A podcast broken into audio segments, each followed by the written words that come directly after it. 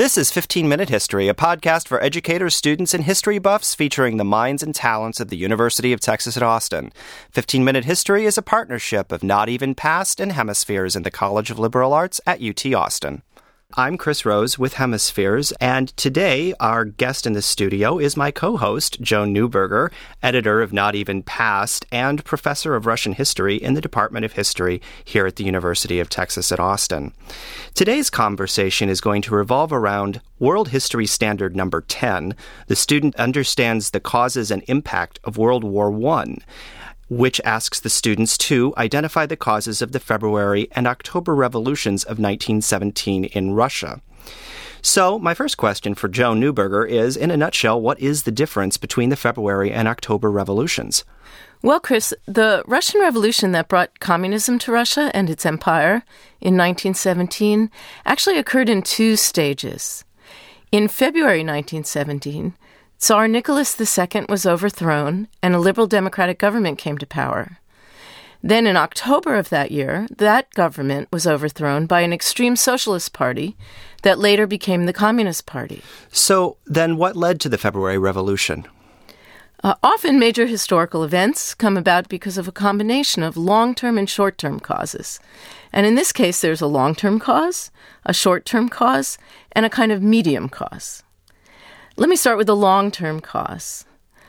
Uh, the one of the most important things to know about Russia is that it was overwhelmingly an agricultural country with an overwhelmingly peasant population. For all of its history before the 20th century, 80 to 95 percent of the population were poor peasants. That is, farmers just barely scratching a living from the land. For most of that history, between 1649 and 1861, the majority of those peasants were serfs. That means that they lived like slaves on land owned by noblemen, and most of the peasants lived in deep poverty. Even after serfdom was abolished in 1861, around the same time that the U.S. slaves were emancipated, their poverty hardly lifted. For more than a century before 1917, the difficult situation that the peasants lived in won sympathy and support from liberal members of the elite. This contrasted with the peasants' treatment by the government, which seemed indifferent to the poverty in which peasants lived. Increasing numbers of educated society became angry with the czarist government's indifference or inability to address the problems of peasant poverty. The educated elite saw itself as educated, humane, civilized Europeans. In fact, they saw themselves as the conscience of the country and they began to think of Russia, that Russia's poverty was preventing Russia from truly becoming a civilized European nation. Gradually, educated society organized itself into political parties, which were illegal at the time. And across the political spectrum, most political parties called both for the alleviation of poverty and for a voice in government. And that leads to the medium term cause. Which was? That was autocracy. The czarist government was a centralized, autocratic government. That means that all political power was in the hands of the czar and his closest appointed advisors. There were advantages to autocracy for a huge and far flung empire like Russia, with its over 120 ethnic groups. But in the 19th century, a significant minority of the Russian population began to call for a voice in government. People thought that educated people, people who knew what was going on in those far flung regions, people who had contact with specialists in other countries, should contribute to making government policy. Like 19th century liberal Democrats in other countries, the Russians were idealists. That is, they believed that they could improve society by applying modern ideas to produce modern policies in agriculture, commerce, education, culture, justice, military affairs, and so on. Many liberal Democrats came from non Russian regions of the empire. There were Tatars, Ukrainians, Armenians, Jews, many other people who either wanted greater rights for non Russian people or they wanted independence altogether from the empire. In central Russia, though, they called for government reform, primarily because they believed that the government was mishandling, or not handling at all, the economic and cultural problems that Russia faced as it competed with Western European nations in the second half of the 19th century. Some people were so disheartened by peasant poverty on the one hand and government indifference on the other that they became socialists. and they wanted to overthrow the Tsar and create small cooperative communities in which wealth would be equally divided. By 1900, there were political parties ranging from far right defenders of autocracy and Russian power over all other ethnicities to far left revolutionaries calling for the overthrow of the government. The most powerful opposition parties, though, were neither of the extremes, but were in the middle liberal Democrats who wanted a constitutional democracy. That is, they wanted democratic elections to a national parliament, and they wanted constitutionally guaranteed rights for everybody. The conflicts between these parties and between all of these parties in the government came to a head a dozen years before 1917. In 1905, a group of St. Petersburg factory workers, decisively anti revolutionary, in fact, they were led by a priest, Father Gapon, Together, they wrote a petition to the Czar. They were asking for better working conditions and better living conditions, and they were asking for their bosses and for the government to respect them as human beings. They decided to present the petition to the Czar personally, and they chose a cold Sunday in January to walk from all sides of the city to the Winter Palace in the middle of the city where they expected the Czar to be. And how did the Czar respond? He refused to meet with them. He believed that most of the people loved him, but that these demonstrators, with their humble petition, were some kind of wild eyed radicals, as he called them. So he left the city for a suburban palace, and he left it in the hands of his chief military officer with orders to meet the peaceful, unarmed, impoverished workers with bullets. By the end of the day, hundreds of men and women were left bleeding in the snow. The outcry over this inhuman massacre sparked the revolutionary movement that united all dissenting voices in society and eventually later culminated in 1917. So, what circumstances came to a head in 1917? Why did the revolutionary movement pause until then? The 1905 revolution was successful in bringing a constitutional monarchy to Russia, but the Tsar never reconciled himself.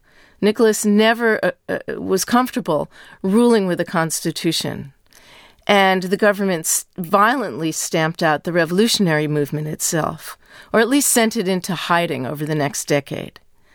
But the outbreak of World War I brought all that discontent to the surface again. Even before the war, urban workers all over the Russian Empire had become increasingly radical.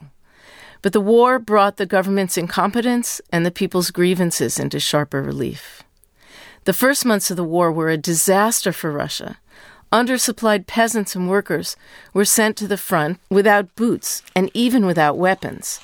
They had to wait until their own comrades were killed in order to pick up their guns to defend themselves. You can imagine what this did for the morale of the troops. This was an unpopular war, fought for no particular reason that ordinary people could understand. Hunger immediately began to increase.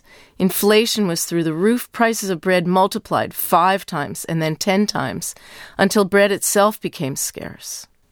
But in Russia, unlike in democratic countries in Western Europe, the Tsar would not allow people to organize philanthropic groups or associations to help with food distribution or anything else for that matter.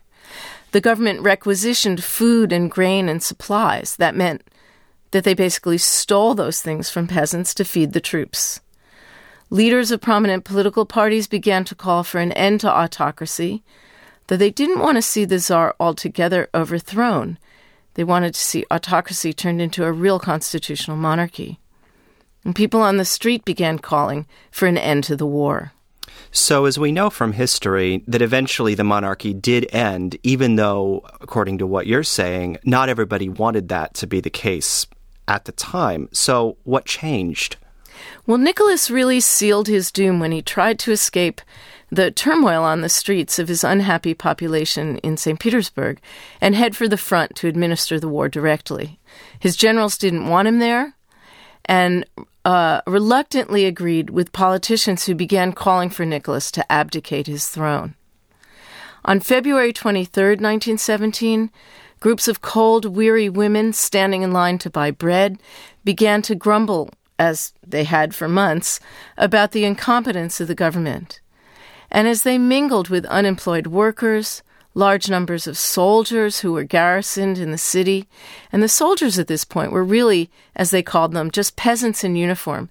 They were raw recruits recently brought in from all over the country, uh, not really loyal to the army yet. Uh, the women began mingling with unemployed these unemployed workers and with soldiers, and the grumbling turned to radical demonstrations as almost the whole city turned out on the streets and began calling for an end to the war, and then began calling for an end to autocracy altogether.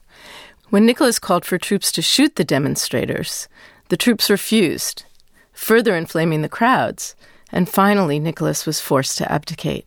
The 300 year old Romanov dynasty and the autocratic form of government was at an end.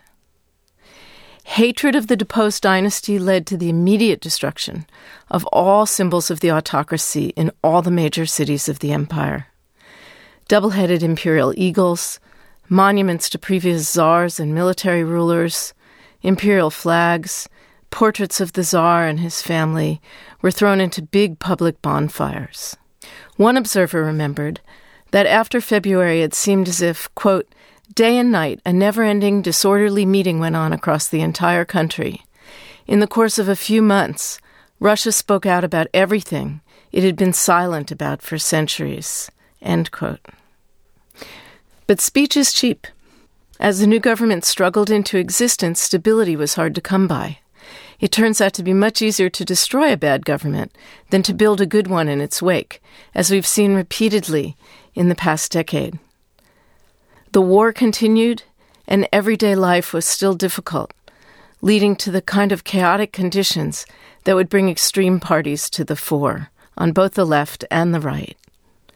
And before they knew it, the new provisional government that came into power in February would itself be overthrown tossed into, as one Bolshevik leader put it, the dustbin of history.